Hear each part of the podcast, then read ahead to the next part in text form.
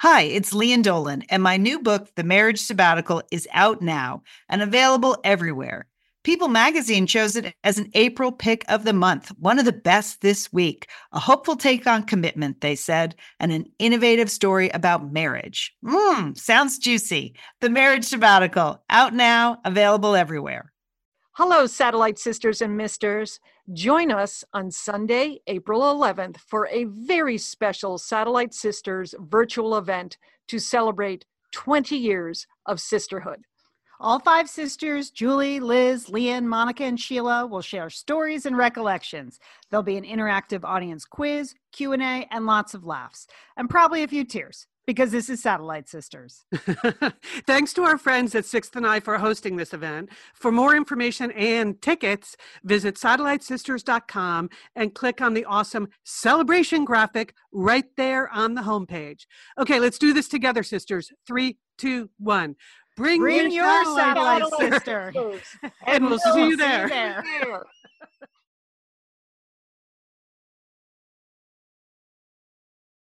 You're listening to Satellite Sisters. What's a satellite sister? The person you call when the best thing in your life happens or the worst. The person that gets you up, gets you going, and gets you through. And every once in a while, changes your mind. This podcast is part pep talk, part weekly check in. Like grabbing coffee with a friend. Thanks for being here.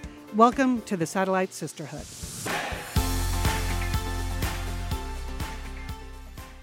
You're listening to Satellite Sisters. Great to be with you today. I'm Lian Dolan here in Pasadena, California. I'm a writer, a producer, and I'm really looking forward to a conversation we're having later with our cousin Hannah Kirshner. Liz, nice to have another family member on the air. It is. It is. I'm Liz Dolan. I'm the middle sister. I'm here in Santa Monica, uh, in my second bedroom, doing okay. Julie is not here today. She had an important important engagement, but she'll be back next week. So it's nice to have another member of the family, Hannah mm-hmm. Kirshner, who we already had booked anyway. So we're good. We're good. That's right. Yeah. Hannah is a writer and artist. She has a beautiful new book out called Water, Wood, and Wild Things about moving to a small mountain town in Japan and learning the craft and the ways of the artisans. So we're going to talk to her about that. And the whole show, actually, Liz, is travel related. We were Travel. inspired by Hannah's book because it does transport you to this small mountain town. And that's where we all want to be now, someplace else that's not our house. and so today we're vo- devoting the show to some travel related items, Yes. including Liz, your fantasy vacation segment. Yes. Yeah. I, you know, I've been thinking about like, who knows when this will be, not this year, but when these times come, where would I really want to go? And I have what I'm, it's sort of a March Madness bracket, Lian, about how mm-hmm. I'm narrowing down, narrowing down, narrowing down my choices. So I'll tell you about that. And then listeners in the Facebook group also had a lot of fantasy vacations that are on their minds. Great. I'm good. I can't wait. I, ha- I have a couple of spots I'm going to reveal today, too. All right. Then our Entertaining Sisters is also travel themed. We have some TV shows and some cookbooks that if you want to be taken away, we have some um, some mentions for that. And then uh, we want to tell you more about our live event in Washington, D.C. on Sunday, April 11th. Tickets are flying out the door, Liz. They're Flying. out the door. We, We cannot it. believe how many tickets you are buying. We are so happy. And also, my paperback version of the Sweeney Sisters is coming out in a couple weeks. So I need to activate the Satellite Sisters street team to help me do some um, some marketing. So if you've ever wanted to do book marketing, now's your chance. Stay tu- stay tuned. Okay. But first, Liz, what's happening at your end there? Well, I want to start. You know, I've been trying to do a little victory every week because here I am. I got the broken knee, the broken leg. I'm still, you know, pretty much housebound. Uh, but my occupational therapist, Sage, told me that I should focus on little victories every day. So I'm trying to think about that and share some of those with you. First of all, here here was an insight. The I was referring to my left leg as my bad my bad leg like when i was talking to her like my bad leg my good leg and she said don't say that liz that's your healing leg and i was like that must be why your name's sage right because that that is a deep thought don't It is Don't- deep.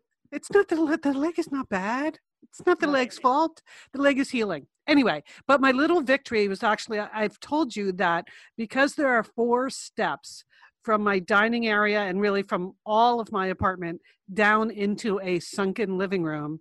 I hadn't been in my living room since December. I cannot get down those steps. But Sage was here working with me this weekend. I got down the steps. I got across the living room. I went out onto my little balcony, Lian, and I said hello to the people. Liz, that is a big mood booster. Getting Yes. outside on your balcony, you actually Yes. have a little sliver of a water view. Yes. if if the moon is right and there's not too much smog or fog in Los Yeah. Angeles, yeah. it's just a pleasant place to sit. I'm proud of you. That's great. Thank you. I realize because uh, I spend a lot of time out on my balcony because my grill is out there. So my neighbors see me out there a lot in the evening. And I thought, they're really wondering, where did she go? Because they literally haven't seen me at all. Even when I go to PT, you know, I'm getting in and out of your car or my car in the garage. So I'm exiting secretly, coming back secretly. Anyway, I just wanted them to see I was alive. So I did. And that was my little victory of the week, making it down those four steps and out onto my own balcony. So it was uh it was it was a big, big accomplishment. Okay, Liz, fantastic. That's great. I'm glad to hear that. I really am. I'm glad. I mean, because I remember, you know, six weeks ago saying, You're going to make it out onto that balcony, Liz. And you did it. I did it. I'm not sure I need to do it every day, and I can't do it alone. Okay. It wouldn't be safe for me to attempt that. Yeah. No grilling. You're not going to be grilling and chilling this weekend. Okay. No, no. But I did it. That's my little victory. There you go. But Lian, you had a huge day today. So I wanted to hear about what's going on on your end. Sure. Yeah. I mean, I feel like I've traveled the world today because uh, this morning I went into a film studio where we recorded interviews um, with the International Women of Courage. Now, I've explained on the show that I work on this project every year in partnership with the U.S. Department of State. I belong to an NGO called American Women for International Understanding. And we host an event every year for these incredible women that the State Department picks and vets and brings to the US. And we our organization is small but mighty and we raise money for them and we give them grants to continue that work. And normally it's a really lovely in-person event. Well, everyone knows those aren't happening this year. So we've had to put together a virtual event. And we're very lucky that uh, uh, we have a great production company here in Los Angeles that has volunteered a tremendous amount of time and resources to help set us up.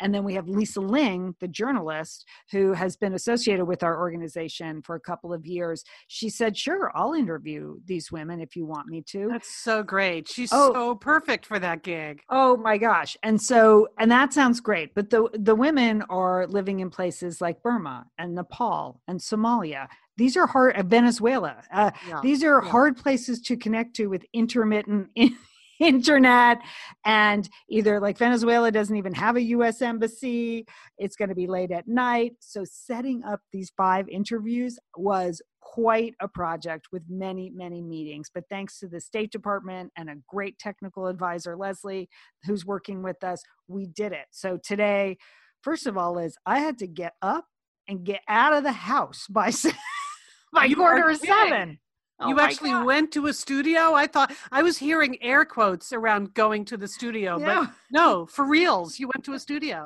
Yeah. I mean, just strapping into my ThirdLove bra was like, here we go. I mean, we're getting up and we're getting out. I almost forgot to walk the dog. I'm like, I haven't done this in a year, actually left and gone to a studio.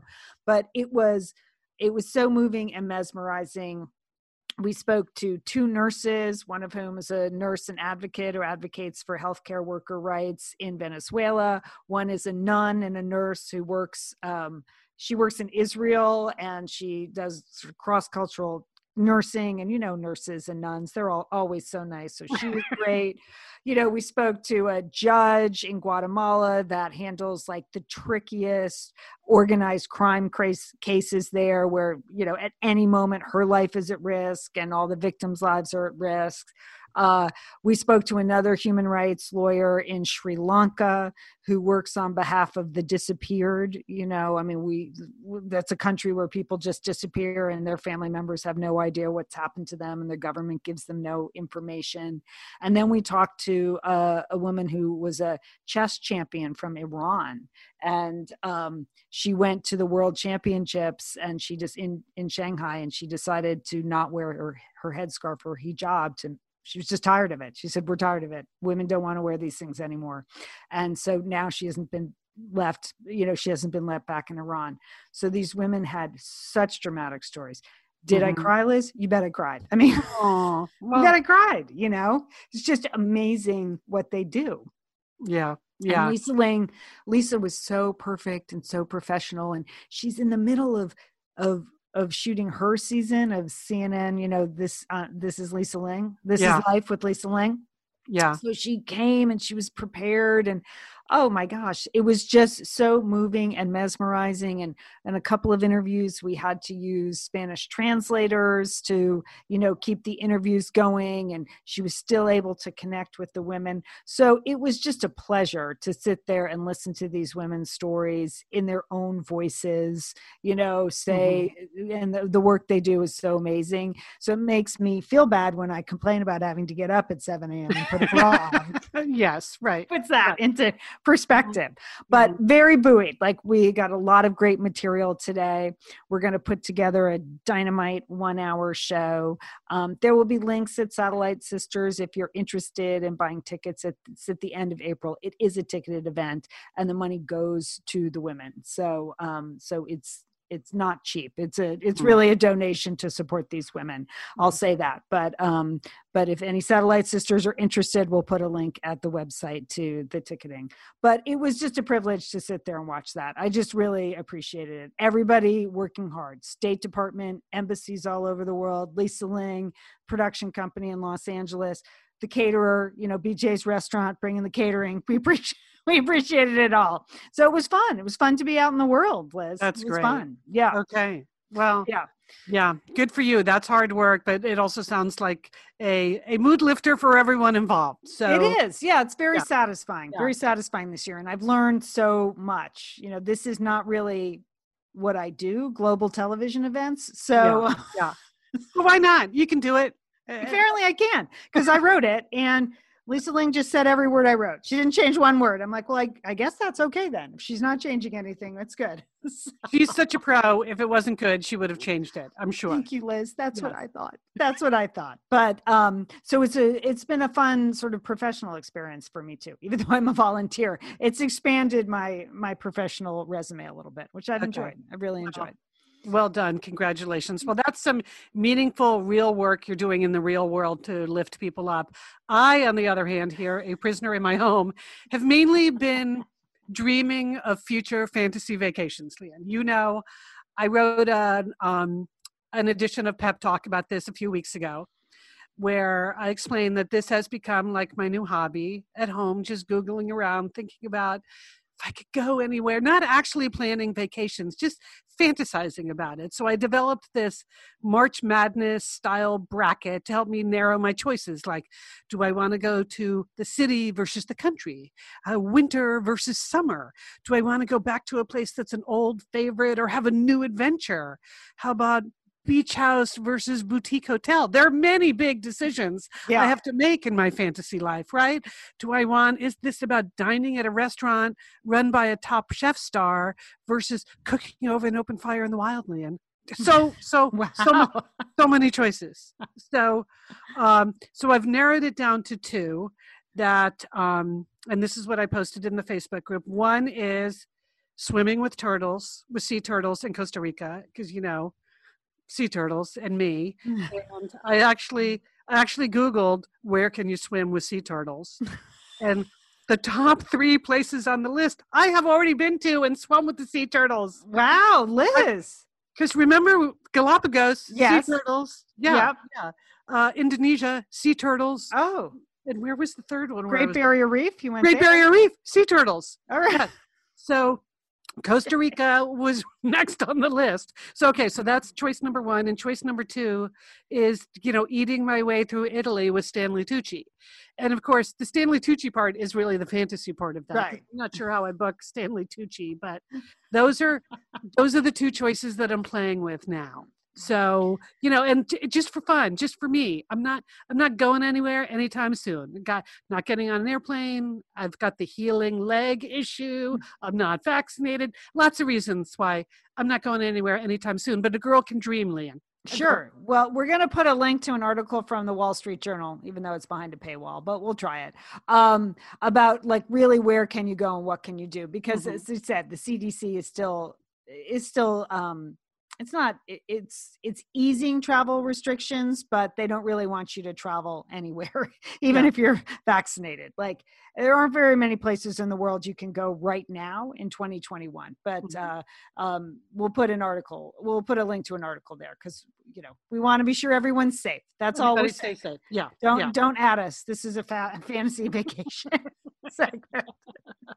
Did any of the rules surprise you? They're all pretty obvious, right? Well, you know, one thing too you kind of forget is that you know kids can't get vaccinations Right. right now. Yes. So if you're you can't really travel with children because they they can't get vaccinations. And really no one wants Americans. There's only 3 countries right now that are uh even accepting Americans. It's one is Belize. Mm. Let me I, I just had they've got sea turtles. they you can go there. Iceland, the Yeah. Seychelles and the country of Georgia. Uh, oh no, no. Okay. Okay. And then uh, Thailand, for example, may also lift its mandatory quarantine restrictions, but a lot of Okay. places, but like Europe, you're not going to Europe this year. So Yeah, just yeah. forget again, fantasy vacation. fantasy. So, Yeah. what would your fantasy choices be, Lian? Okay, I've been thinking a lot about this because I feel like it's time we can do it. Um, I really would love to see uh, the Northern Lights. I would like to Oh. see them in person. I kind of like to go to the Arctic Circle, so I'd like to go way up in Norway.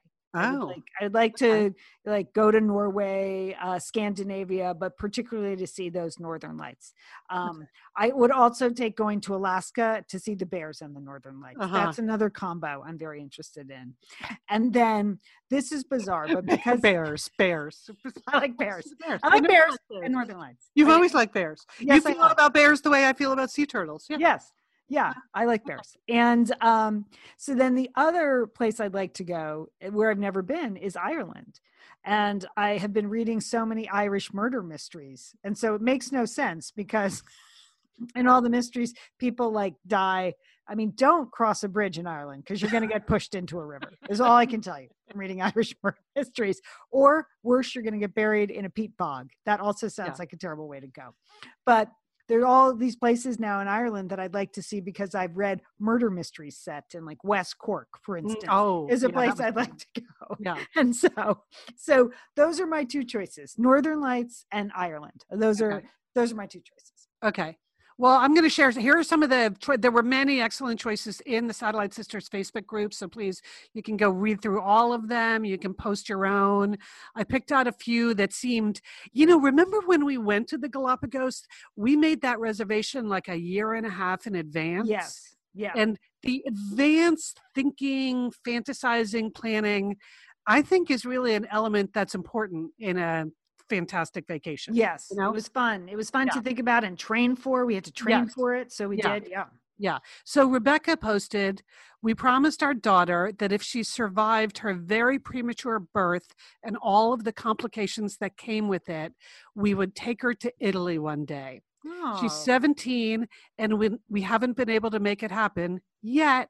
So she seems very hopeful that someday she, she's going to be able to do that for her daughter, which was, I thought, beautiful. Yes. Love that. Now, Beckett, who we know is one of the history chicks, right? Right. Beckett, she her son Jet, who she writes about, uh, she said Barcelona. She'd want to go to Barcelona with the child who wants to jump his scooter over all the places he has seen others do online. Apparently, there are a lot of videos of scooters in Barcelona, and that she and her husband Chris will just have tapas and clap. So that sounded like a fantasy vacation. Yeah, that's good. Sure. Sure. Now, That's Betty, a good organizing principle. Where can you scooter jump? That's Yeah. good. I like it. Now, Betty, she's in your camp, Lian. She said, My forever fantasy vacation is a cruise to Alaska. I just want to see the eagles and the bears. The bears. Okay, Betty. Me too. So, So Betty's down with the Bears. Now, Sylvia, this was interesting. I thought, okay, domestic travel. This is a good fantasy idea for domestic travel. She said, My husband and I took pandemic related early retirement in August and have been really hunkered down ever since. Uh, after vaccinating, our first order of business will be to see my 85 year old parents. So, okay, that's good. The last time she saw them was a year ago, Christmas. But since she believes, Sylvia believes that since domestic travel is more likely to be achievable, because as you say, Lian, nobody wants us. Nobody wants us. Yeah. She said, We love baseball. So, a Oh. tour of Major League Baseball parks may be up next. That seemed like a great idea. Yeah, great. Also a good organizing principle. Excellent. Yeah. She said they're also old world warriors, so just Route 66 is calling to them. Oh. Now, here's one in your Ireland category. You might want to Mm. get on board with these sisters, Lian, because Sherry said, My sister and I were planning on a combination pub slash knitting tour of Ireland before the unpleasantness happened. We might make this happen. And that's a, that sounded so good that people signed up for it right there in the Facebook group. Yvonne, Yvonne said she'll go too. and then uh, Karen I'd go said- as long as I didn't have to knit. Is there Okay. a okay. pop tour? But Sounds you good. enjoy buying sweaters and throws I- and things. I like sweaters, Yeah. sure. yeah. Yes. Yeah. So okay. So those were some of the good ones. There were a lot of people that just voted on turtles versus Tucci for me. Okay. Tucci came out way ahead, but people understand the turtles thing. Oh, and Mhm. Jennifer, you know, in Maine, she is also in your camp, Lian. She wants to go to Iceland. She's been pre-planning an Iceland trip. You know, are there northern lights in Iceland? Maybe. I think so. Uh, but she said it's on the back burner now till her kids can get vaccinated. So, you know, Right. uh, Judy said she'd go to New Zealand if they'd let her in. Brenna, uh, this one I loved. She said she wants to go to Quebec in the autumn, that her high school French class went there in 1975, and she's wanted to return ever since. And you know what, Brenna? I think my high school French class went to Quebec in 1975. I swear. I believe it. I- yeah. Our, I mean, I went, uh, my high school French class went in 1982. Yeah, yeah. So Darcy wants to go to Norway. That's where her great grandparents are from. Becky wants to go to the Swiss Alps. That's where her ancestors are from. Um, oh, and Christy, this is the last one I'll mention because we say yes, Christy. Her family dreams has dreamed of going to the Galapagos since seeing an IMAX movie 15 years ago. And it, it Christy, like if you can ever, you know, I know it's a fantasy, but it is like an IMAX movie come to life. So that yes. That is a good fantasy to have and many many others there in the facebook group so keep dreaming sisters someday someday Love it. don't know Good. when. Don't know Good when. segment. Good. Love it. okay um oh and then i also wanted to mention the i know we've talked before about a great organizing principle for a vacation is the olympics and we had talked up the tokyo olympics right Yes. and um so and i know we have listeners who actually bought tickets to the I summer know. olympics in Tokyo. That was their big, yeah. And they, oh, Yeah. yeah, heartbreaker. So- right. So we're sorry. So they just announced this week that spectators will not be allowed. And we were talking about it because I really got to say, I really feel for the families of the athletes because when you're there, and you're sitting like in Rio. Remember, we were sitting like the moms and dads and brothers and sisters, and you're sitting with the families of the Olympians that are out there, and you feel like they are your family, right?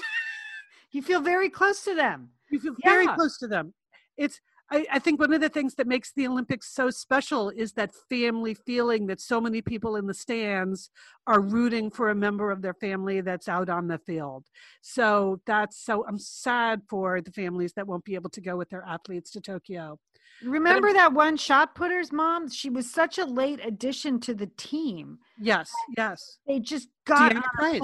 right it was Right. was yeah or yeah right they they didn't even have a place to stay they no, were- and they didn't have a flag. We gave them our flag. all right So Anyway. that, yeah, because they, Yeah. yeah, the town had like raised money to get the parents there, and yeah, we, we were part of it, Liz. We were Yeah. part of the team. we were we were on we were part of the the Olympic family they call it. So I'm just going to make a slightly self-serving suggestion here because nobody can go to mm-hmm. the Olympics. next summer in Eugene, Oregon, the World Track and Field Championships will be happening. And you can go to that. You can drive there. Domestic travel people. And it's so it's next August, the best track meet in the world, the best track and field athletes in the world. It's like the Olympics if it had no other sports but track and field. Yeah. So, which as we know is the best one anyway. So, just putting that out there. August of 22, the World Track and Field Championships at the New Hayward Field in Eugene, Oregon. You know, I know I'm on the board and everything. So, there you go. But I re- I recommend it as a fantasy vacation. Good good idea. Good tip, Liz. Mm-hmm. Get on it. Get on it. Tickets haven't even gone on sale yet, Lian. They'll go on sale this summer, so everyone has time. All right, thank you, Liz. I think you've done your work as a, as a member of the board. No, sounds wonderful. All right, coming up, we're going to be talking to our cousin Hannah Kirshner. Now, Hannah is the I think she's technically our second cousin. Uh, she's the daughter of our cousin. We're just Yeah. going to go with cousin. Cousin is better. Yeah. Yes, because she's a grown woman. It's not like she's a small child. So, so she's a writer, an artist, and a food stylist whose work has appeared in the New York Times and Vogue and Saveur for Food 52. Uh, and she's the author of a brand new book that comes out today called Water, Wood, and Wild Things. Uh, it's fun because Hannah grew up in a small farm town right outside of Seattle, the town where they filmed Twin Peaks. Okay, so if you're a Twin Peaks fan, that's where she she went. To, that she grew up, and then she went to Rhode Island School of Design, and now she lives in both Brooklyn and rural Japan. And we're going to hear all about her experiences, having experiences with these wonderful artisans in rural Japan. So stay with us. That's Hannah Kirshner, Water, Wood, and Wild Things. But first, we're going to hear from some sponsors.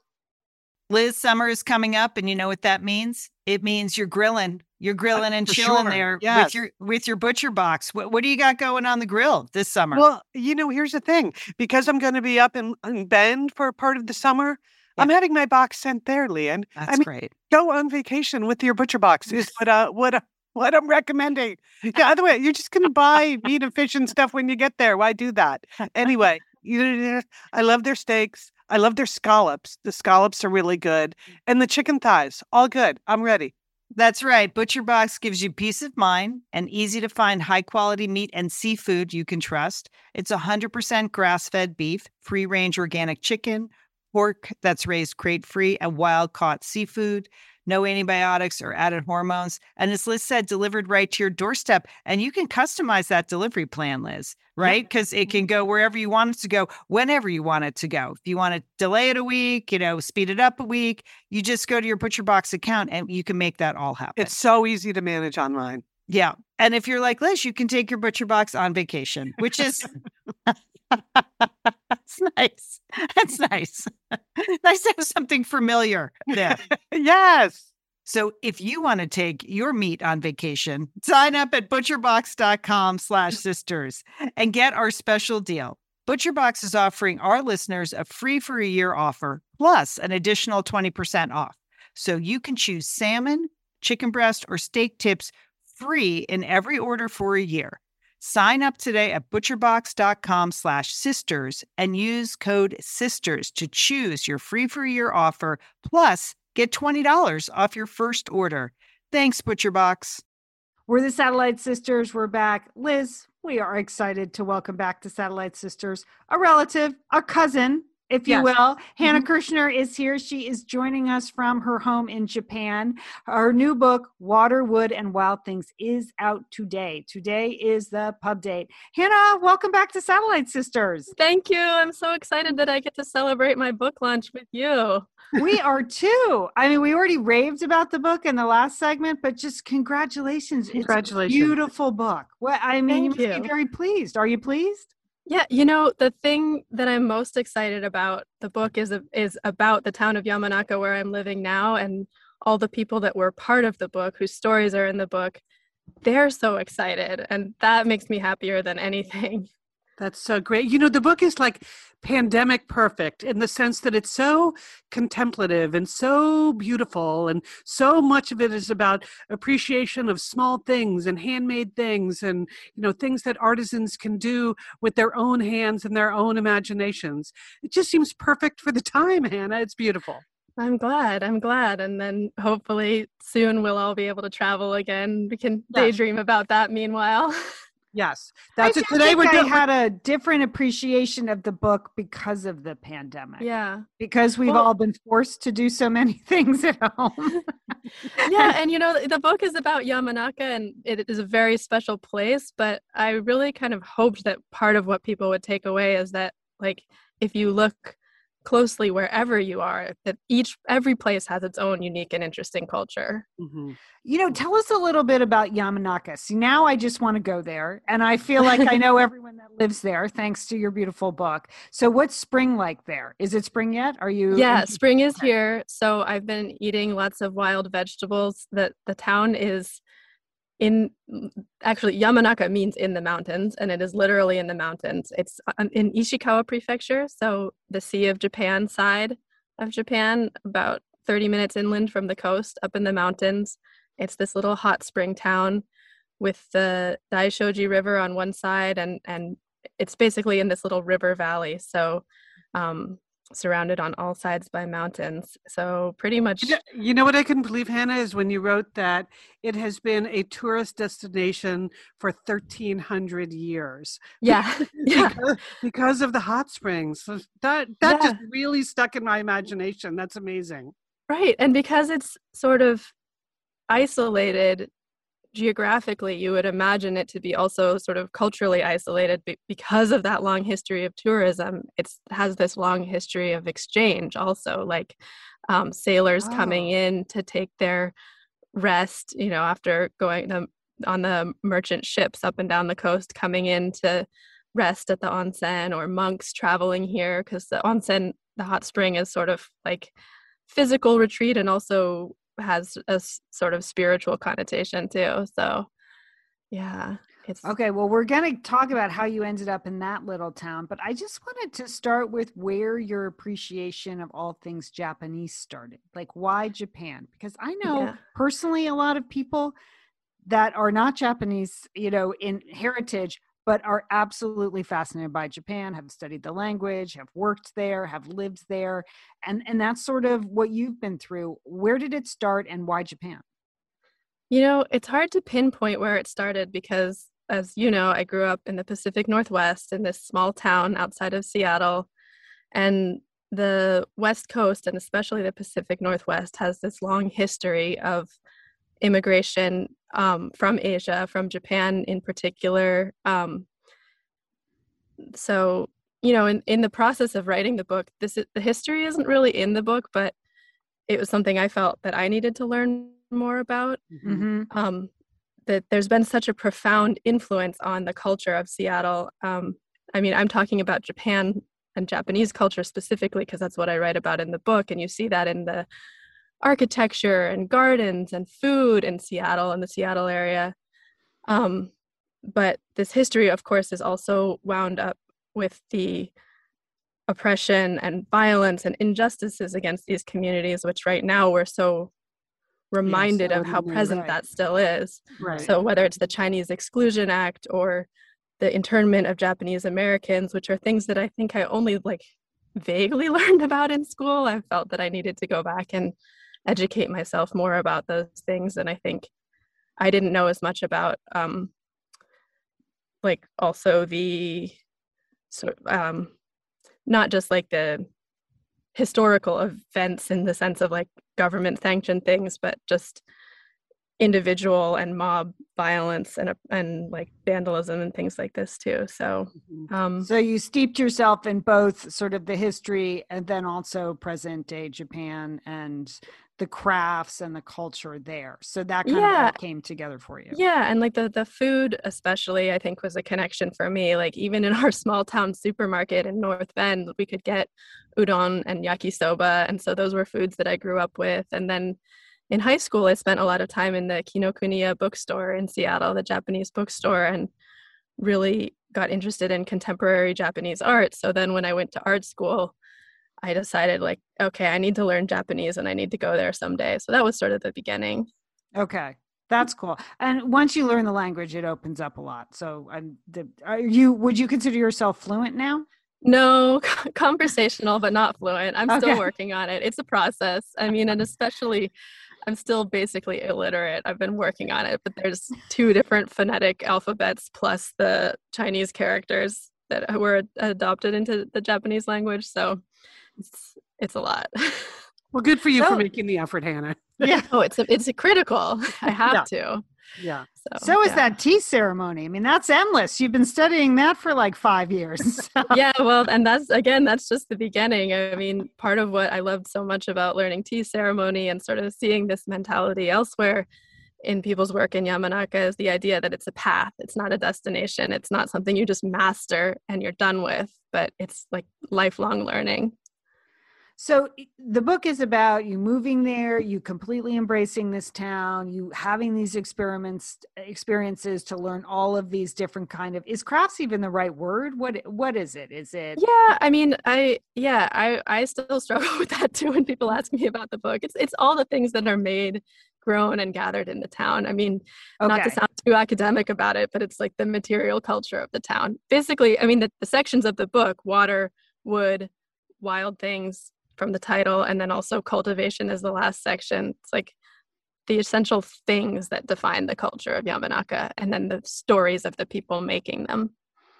when you arrived in Yamanaka, was it your um was it your intent to have these experiences and then write about it or did you start you know studying sake making and and studying the jap i like the japanese dance chapter in particular how do I?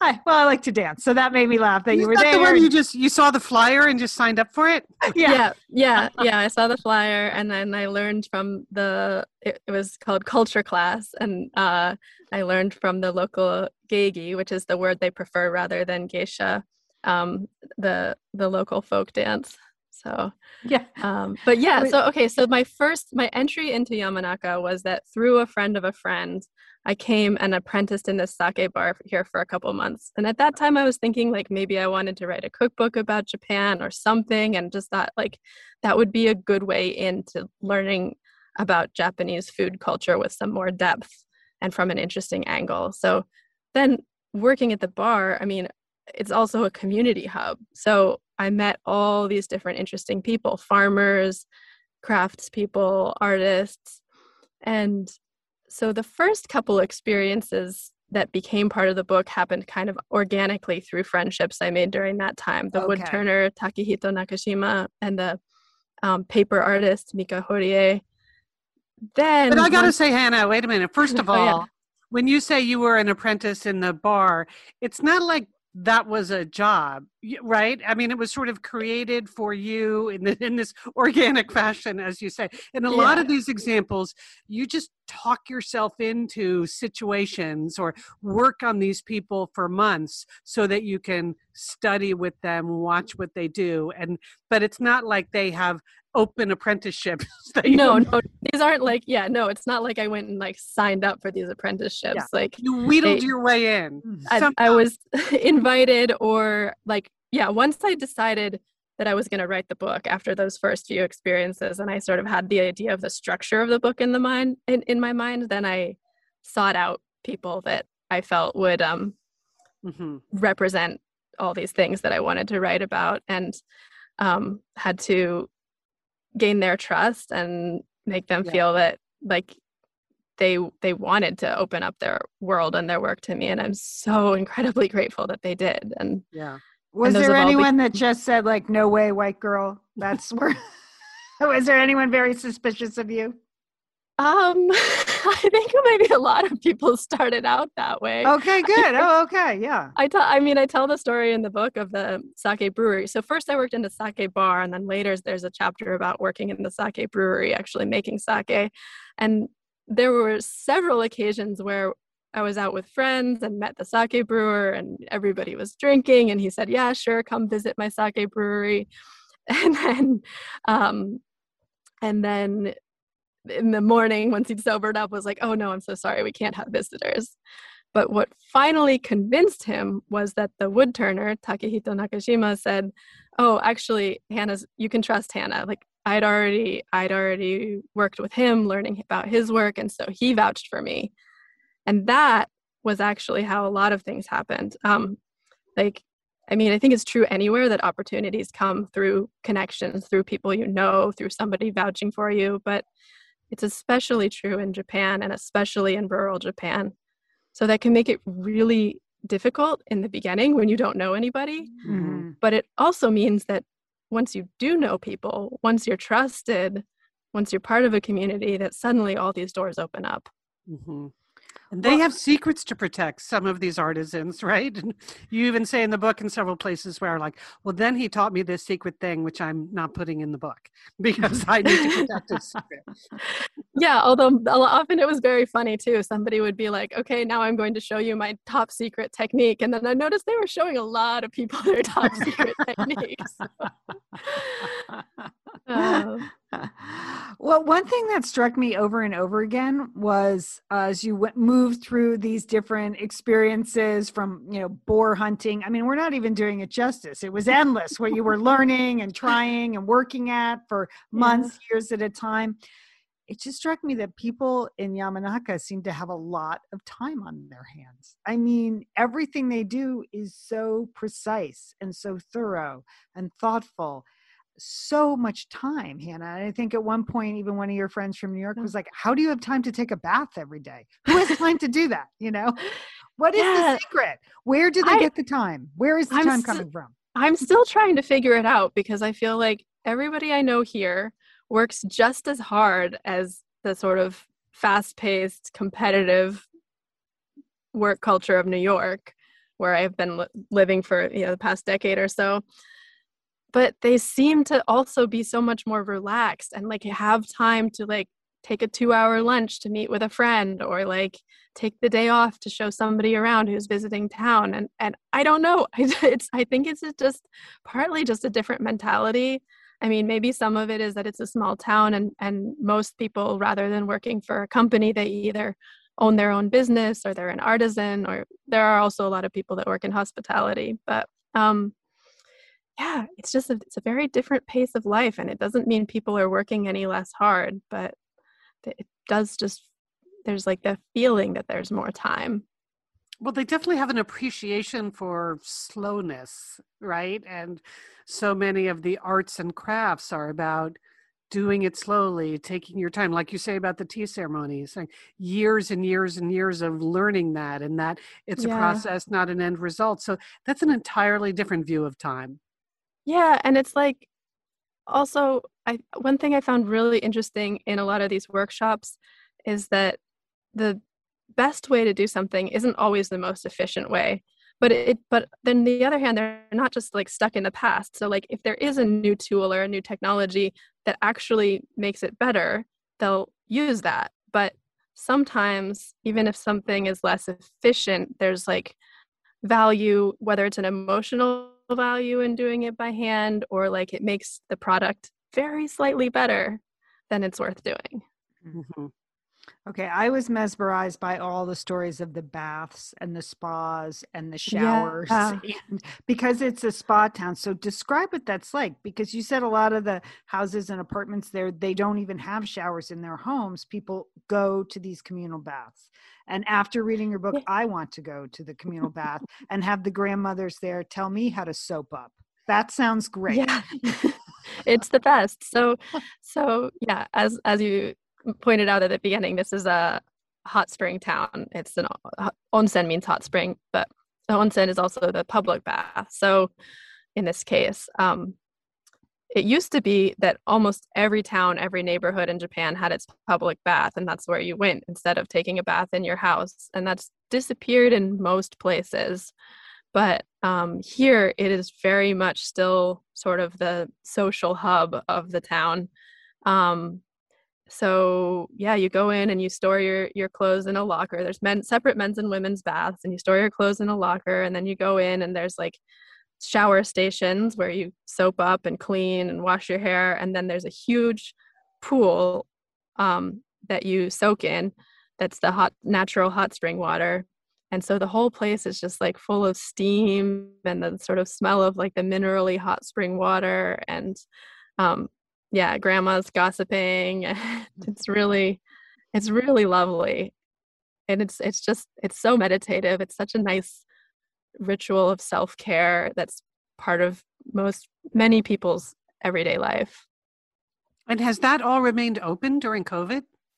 it has so yamanaka has had zero cases of covid-19 so far or at least zero known cases and the onsen is just so critical to people's daily life that it's just hard to imagine it closing so yeah people here i mean because there hasn't been any cases people here are not that nervous so they put their you know take their mask off and put it in their locker and then i suppose once you go inside like there's so much steam in the air that it'd be pretty hard for anything to travel through the air um Hmm.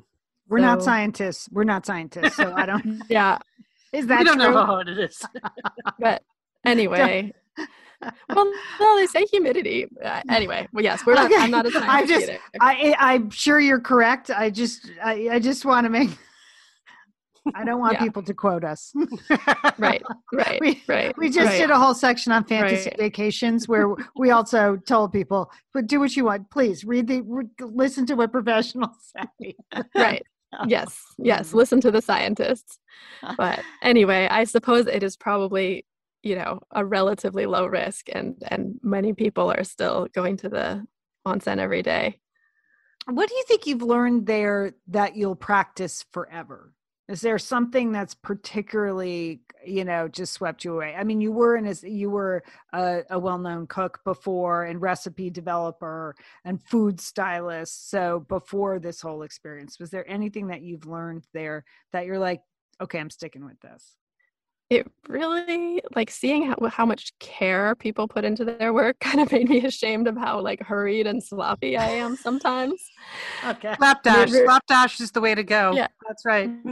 well uh, it made me really think about like um, just putting more intention into my work and especially the parts of the work that are less glamorous like um, the preparation or the tidying that kind of thing that like that deserves care too um, and then also just writing a book i mean I, it was it's my first book and i loved the process i'm i just i'm kind of endlessly curious about things so it's about the best job in the world for getting to just be curious and learn about stuff and then figure out how to convey that to other people The book. no, you're right about you're right about the tidying, and I I remember that too. That you said in some of these was it in the bar where you were working or the I forget exactly, but that the the the boss is as active in the tidying or the teachers are helping to clean the bathrooms or that the act of Oh yeah, it, I think it came up a, a lot. Like Yeah. yeah. like the sake brewery, you know, the boss is just is doing the supposedly menial labor right along with everybody else in the in the sake bar. Yeah, like he cleans the bathroom with as much care as he serves the sake. Like it might not be his favorite part of the job, I'm sure it's not, but it's still he still does it with care. And then tea ceremony also the preparation before the guests come and the tidying up that they don't see like that's that has just as much ritual to it as the actual serving of the tea Yeah, I'd have a hard time adopting that part of it. I think, but you know, that's well me you have too which is lot why of- it was such good practice for me Yes. You have a lot of small dishes, Liz. At least you bought small dishes. So good for you. You're halfway there. thank you. Um, Lee. Yes. Hannah, we should mention to people who haven't seen the book that the book is also filled with recipes and drawings. Are, Yeah. How did you think about those when you included them? Are they part of the storytelling?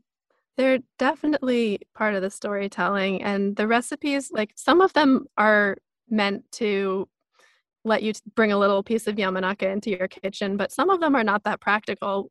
They're for very local recipes that you know you might not find the ingredients for in the US but it's still interesting I think to know how they're made and and that they're they're part of the storytelling part of capturing this place.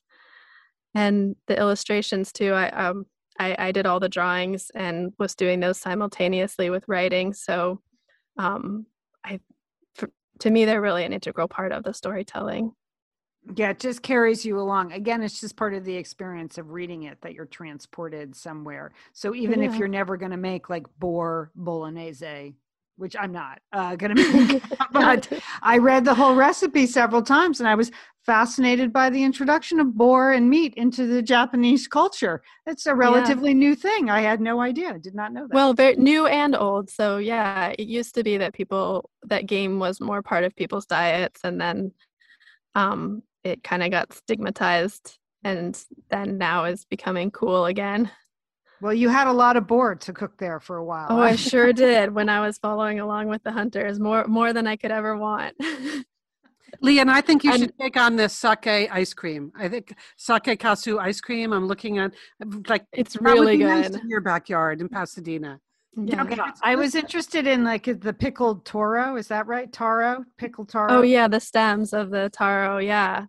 I feel like I could find that here in Los Angeles. I could find. Yeah, you probably could. Yeah, you yeah. could. The one they use here is red, and so the pickles have this really beautiful rosy pink color. But the green taro stems, um, you can find in the U.S. I've seen them in Asian markets and Caribbean markets, and I yeah, I, I bet you're right that they're in some farmers market.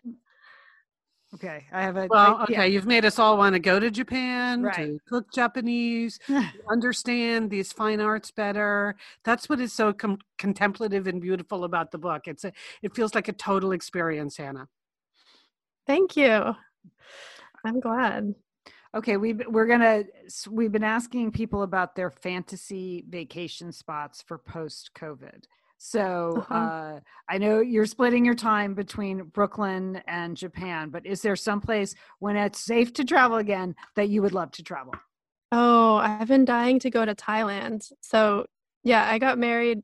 Uh, I think it's five years ago now, and we still haven't gone on a honeymoon. And we were thinking like 2020 would finally be the year. So oh, oh well, um, maybe 2022 we'll go to Thailand and finally have a honeymoon.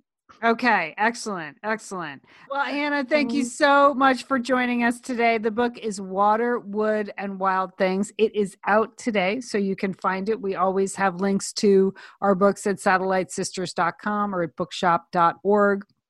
Um, Hannah, you have a couple of other events planned for your tour. Any, and are you excited about it? I'm I'm very excited. I get to talk to Bryan Washington at Books Are Magic on the 25th and then after that, um, the following week, I'll be at Elliott Bay Book Company in Seattle with t- talking to John Maeda. And when I say at Elliott Bay Book Company, of course, I mean on Zoom. Yeah. So, okay. Um, the good you're thing in, you're in your closet anywhere in the world. you're in your closet like the rest of us. I'll be in my closet. And so, and yeah, so hannahkirshner.com is my website and it's all listed there. Great. Thank you, Hannah. Hey, thank you, Hannah. Congratulations. Congratulations. It's beautiful. Thank you. Beautiful. And congratulations on your paper paperback of oh, your book. That's thanks. so exciting, Lian. Woo. Thank so, you. everybody buy Lian's book too. okay. How do we say goodbye in Japanese? Uh, well, if we're being casual, we would just say like matane. Okay. All right. Well, this Sounds is very good. casual. We're, We're casual. casual. You're in a closet. Yeah. We're in closets. We're casual. Yeah. Yeah. Sayonara is a little a little formal and final sounding, so I'll just say matane. Okay. Thanks, Thank you. Anna. Thank you so much. This is really great. Liz and Lian here, and we are so grateful to have OSEA support Satellite Sisters. Why? Because it's just a great product. Holy cow, do we we love OSEA's skin and body care. And you know what? This Mother's Day, just look no further than OSEA. Spoil the moms in your life with the little luxuries from OSEA. The moms, the stepmoms, the bonus moms, the people who bring a touch of something special to your life. Aunts, grandmothers, they would love a little OSEA this Mother's Day. And you can get 10% off your first order by using our code SATSisters at OSEAMalibu.com. And Liz, you know what every mother and mother figure needs? What? More moisture, Liz. They need more moisture in their skin. in no their kidding. skin. I mean, really, the creams, the lotions, the oils. I love it all. That duo they have going, oh. like you can't miss with the duo of OSEA. Liz, the mega moisture duo. Yes. You can you can literally see your skin get firmer and it just delivers this full body glow. Okay. You know, we have raved about the Undaria algae body oil. Mm-hmm. Well, Pair that with the Undaria collagen body oil. youthful Liz, a youthful glow is going to happen. and it's o- infused with Osea's signature Undaria seaweed. So it just smells so delicious, doesn't it? I know you're talking about giving it as a gift. I also suggest just giving it to yourself because you're worth it. That's true. That is absolutely true. Okay, that moisture duo I mentioned too is a great value because you can save 16% plus the extra 10% with our code SAT Sisters. So this is it. This is a win win win Mother's Day gift. Spoil the moms in your life with clean vegan skincare and body care from Osea. Get 10% off your first order site wide with the code SAT Sisters at OseaMalibu.com. And you get free samples in every order and free shipping on orders over $60. Osea is spelled O S E A. So head on over to OseaMalibu.com and use code SATSisters for 10% off. Thanks, Osea. Okay, Lian, as long as we're talking about people's fantasies coming true, like traveling in your mind to something you've always wanted to do, let's talk about the live Satellite Sisters event on Sunday, April 11th, which everyone can participate in from the comfort of their own home. That's right. it's the Satellite Sisters 20th anniversary taking place here in our 21st year. So it's happening, people. The tickets are on sale at the Sixth and I site. Sixth and I is the gorgeous facility that will be hosting us, even though we won't be able to actually be there. But the simplest way to get to the ticket sales on uh, our website, satellitesisters.com. Lian, you put that big thing right on the homepage. Just click go. right here for tickets, right? Could not be easier. Right. That's it. It's 12 bucks. And a premium ticket is $75. And that gets you a ticket in a creamy pashmina. Embro- creamy, you know, uh, cashmere pashmina embroidered with the solid gold satellite sister Mhm. uh just embroidery in gold. Liz, Mhm. it's exciting that we're Yeah. offering that premium package. Yeah. If you click through on that ticket link, you get to see Lian modeling the pashmina. So it's worth clicking on just for that. You know, we tried to think of something that would be warm and cozy and would make you feel like your satellite sisters are putting your our arms around you. We can't be together, but that's what the job the pashmina is going to do. but anyway, regular tickets, 12 bucks. Come 12 on. bucks. Yeah, 12 bucks. So Liz, I have to say, I don't think we thought we might sell out. You know, But- we did a we did a pre-sale, but we didn't. Yeah. I mean, but Yeah. you know what? We might sell out. So it, so people should get tickets if they're It's- interested. well, now you're hell bent to sell out. Now that you know Right. it's even a possibility, Yeah. we're going for it, sisters and misters. So, as part of getting everyone psyched, we've added a pre event to the event. So, I just want to tell you about this. We are bringing back our family mixologist, Lian's son Colin, right? Lian, your son Colin, Yes. as he has agreed, he's going to make up a special cocktail for us called the Solid Gold Satellite Sister. And we're going to, there will be an alcoholic and a non alcoholic version. And because we want you to be able to like get that party feel when we're all together on Sunday, April 11th, we're going to do a pre party on Friday, April 9th, live in the Facebook group, the Satellite Sisters Facebook group, where Colin is going to teach us how to make the cocktail. Yeah. It'll be We great. got it. Yeah. It's We're like what we building. We're building. Yeah. we're building up the excitement. Uh, so that's going to happen at 5 p.m. Pacific, 8 p.m. Eastern on Friday, April 9th. Just, you know, if you're in the Facebook group, you'll see it. If not, you can join. Anyway, we're just, we just want to get everyone, we want everyone to be as excited as we are because we are so happy that we are finally going to be able to all be together, all five satellite sisters, the great people of Sixth and I, and welcome you all together for an hour of, well, what do we say, Lian? We say hilarity ensues, right? Yeah. Hilarity ensues. That's our family phrase. Okay, so for tickets, again, go to satellitesisters.com and click on the graphic, and that will take you through to the ticketing, uh, which is not on our website. It's over there at Sixth and I. I also want to mention, Liz, that the paperback version of the Sweeney Sisters is coming out April 6th. So a lot happening in April. Yes. Um, Congratulations, by the way. That's very exciting. Thank you. Yeah, no, exciting. A little bit of a surprise. I didn't know it was coming out quite this early. So that's why I need your help, Satellite Sisters Street Team. if you're ready to take it on. If you read the book and you enjoyed it and you could help me spread the word, I would appreciate that so much.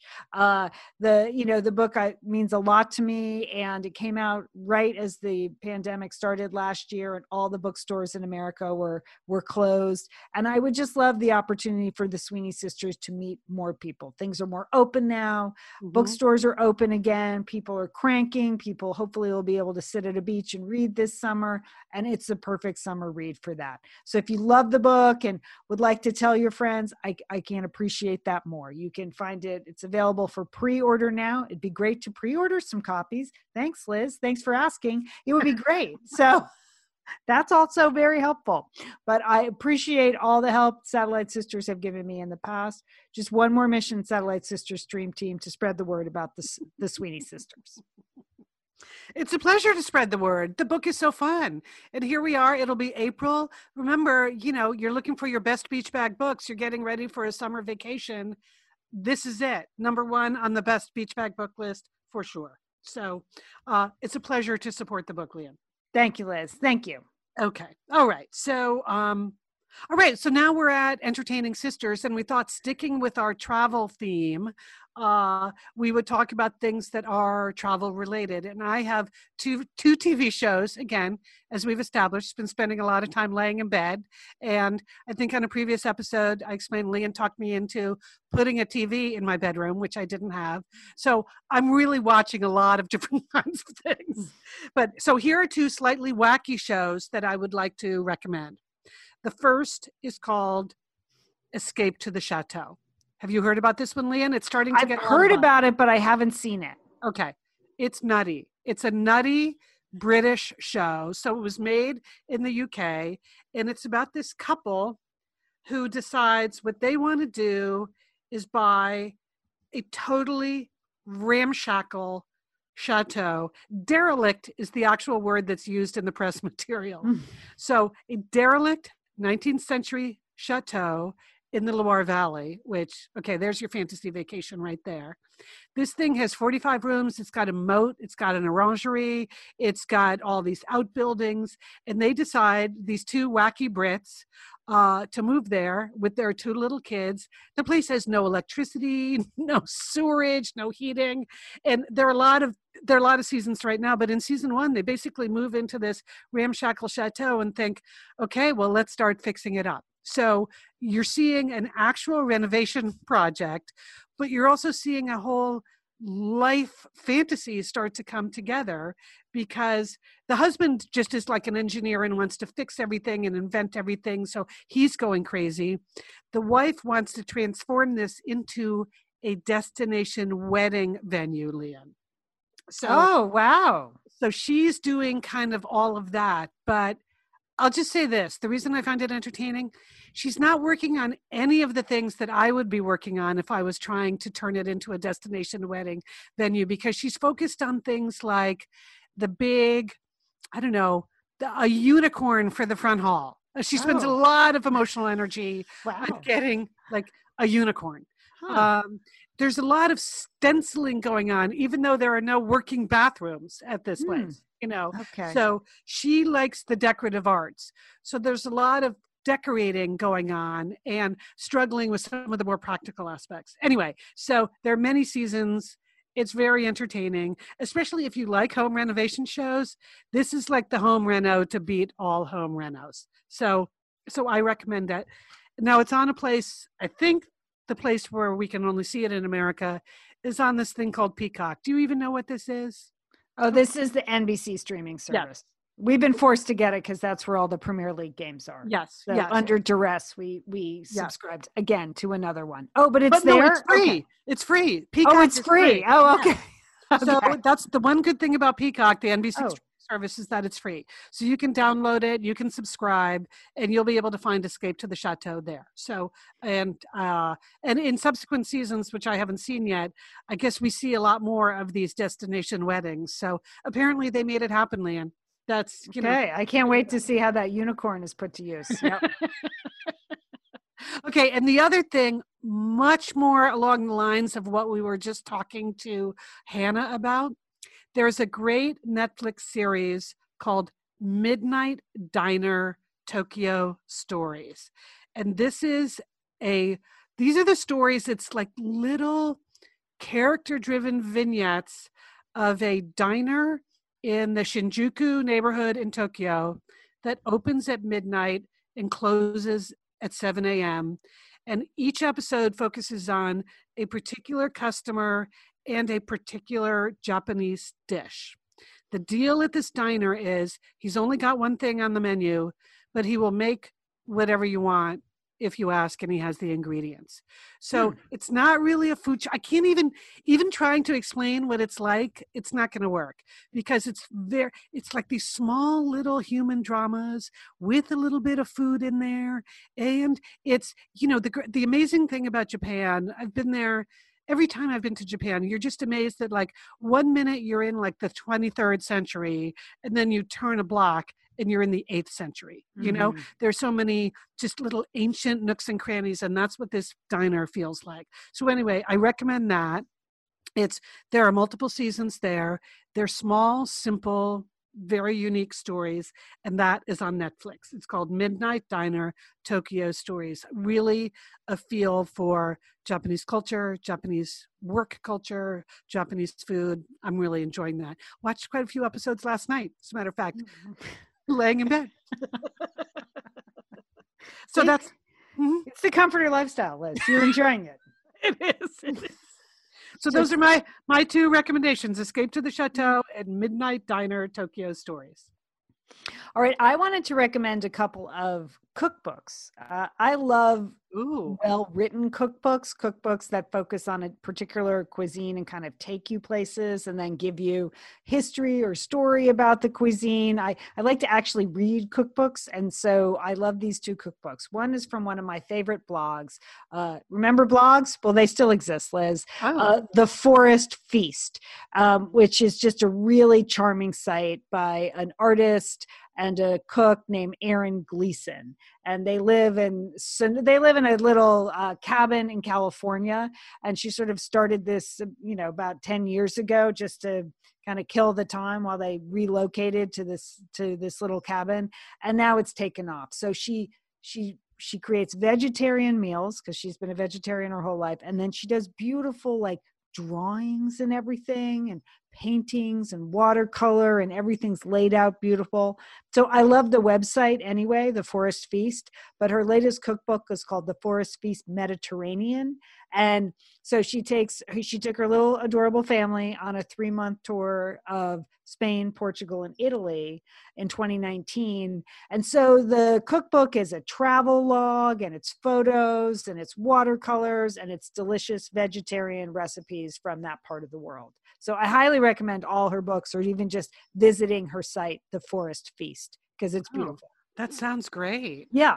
And then the second one is Dinner in French by Melissa Clark. Now, Melissa Clark is the super popular New York Times columnist who does a good appetite. And she also does the video series that the kids love, Liz. So her latest cookbook that came out last March was called Dinner in French, which is fun because it's contemporary, it's a contemporary take on French cooking, but there's lots of beautiful photos of Paris and French food and radishes. And, you know, she, she just has a wonderful way of writing and talking about food and you know she's already had best-selling cookbooks but this is just beautiful to look at so if you've been if you've been wanting to go to paris but you know who knows when we're going to be uh, let back in europe again just pick up dinner in french uh, recipes for a, a, way what is my recipes by way of france is the oh. subtitle oh. of the book so like yeah beautiful photography it just kind of takes you it takes you to Paris. It's just lovely. So those are my two recommendations. Okay. Well, now we're up to the thank you part of the show, and I want to put in a special thank you this week to Satellite Sister Carolyn Peterson. Now, she's in the Satellite Sisters Facebook group, and in December, she posted this message Spent the evening with our pod making window stars.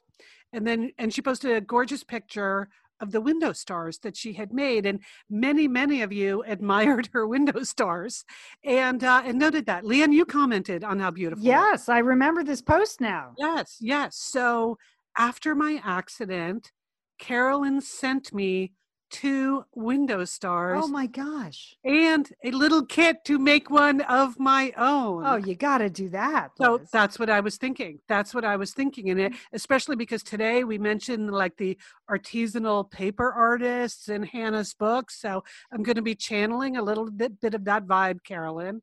I know, I know you sent these to me in January, but I don't get to the mailbox much anymore. so I really just opened them a few, like a couple of weeks ago. Anyway, um, I just wanted to thank you for thinking of me. They are beautiful, and uh, that is actually, you know, jumping ahead to my to-do list. That's what's on my to-do list this weekly, and is okay. is All putting right, up the two stars that Carolyn made for me. Might be a little while before I make one worthy of putting up. There you go.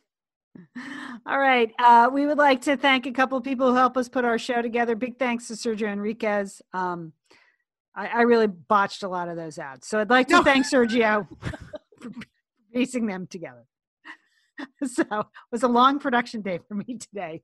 And we're recording this actually Monday afternoon because that's how what time worked with Hannah in Japan. And um, and I think the 22 takes on the ritual ad, I think I proved it. That I, so thank you, Sergio. We'd also like to thank Emily Loudermilk, who does our graphics, and she just picks out such wonderful things. It just makes us laugh every time she sends us the graphics from the show. She does wonderful work. Big thanks to Emily. We'd like to thank our advertisers, particularly this week, for hanging in with us. and don't, uh, don't no comments. I think we did a fine job on the ads. We did, yes. We always Yeah. do. That we always do. That's why our sponsors are so loyal, and we support Okay. them. They support us. Mhm. and and we love the products and that Mhm. helps Yes, yes. ritual ThirdLove brooklinen and harry's thank you so much we appreciate your support all right so liz you're going to be crafting window stars Yes. which if you Just think of a, me as becoming a paper artisan, Lian, inspired by the Yeah. Japanese spirit from uh, from Hannah. Yeah okay. Well my to-do list is just i have to go back to the writing. I have to it's exciting to have a paperback coming out but i know i keep saying my to-do list is to revise my next book. But my to-do list continues to be to revise my next book. So i am very close to turning it back into my editor. So that's good news. But i need to push on through. The next two weeks will be an intense two weeks of work so i can get um, get a get a version of the manuscript back to my editor so that is my plan so wow. that's it one book right after the other. Amazing, impressive. thank you liz thank you and you've and you've got these women who are saving the world. They are getting their message out. You got a lot on your plate. and we're doing the satellite sisters live event and Yeah, we, we do yeah. we have a lot going on we have a Yeah, lot going on We I'm do. happy and it's fun. It's all Yep. fun. Okay. Yep. All right, Julie will be back next week. So, Liz, have a great week. You too, Lian. And don't forget, call your satellite sister.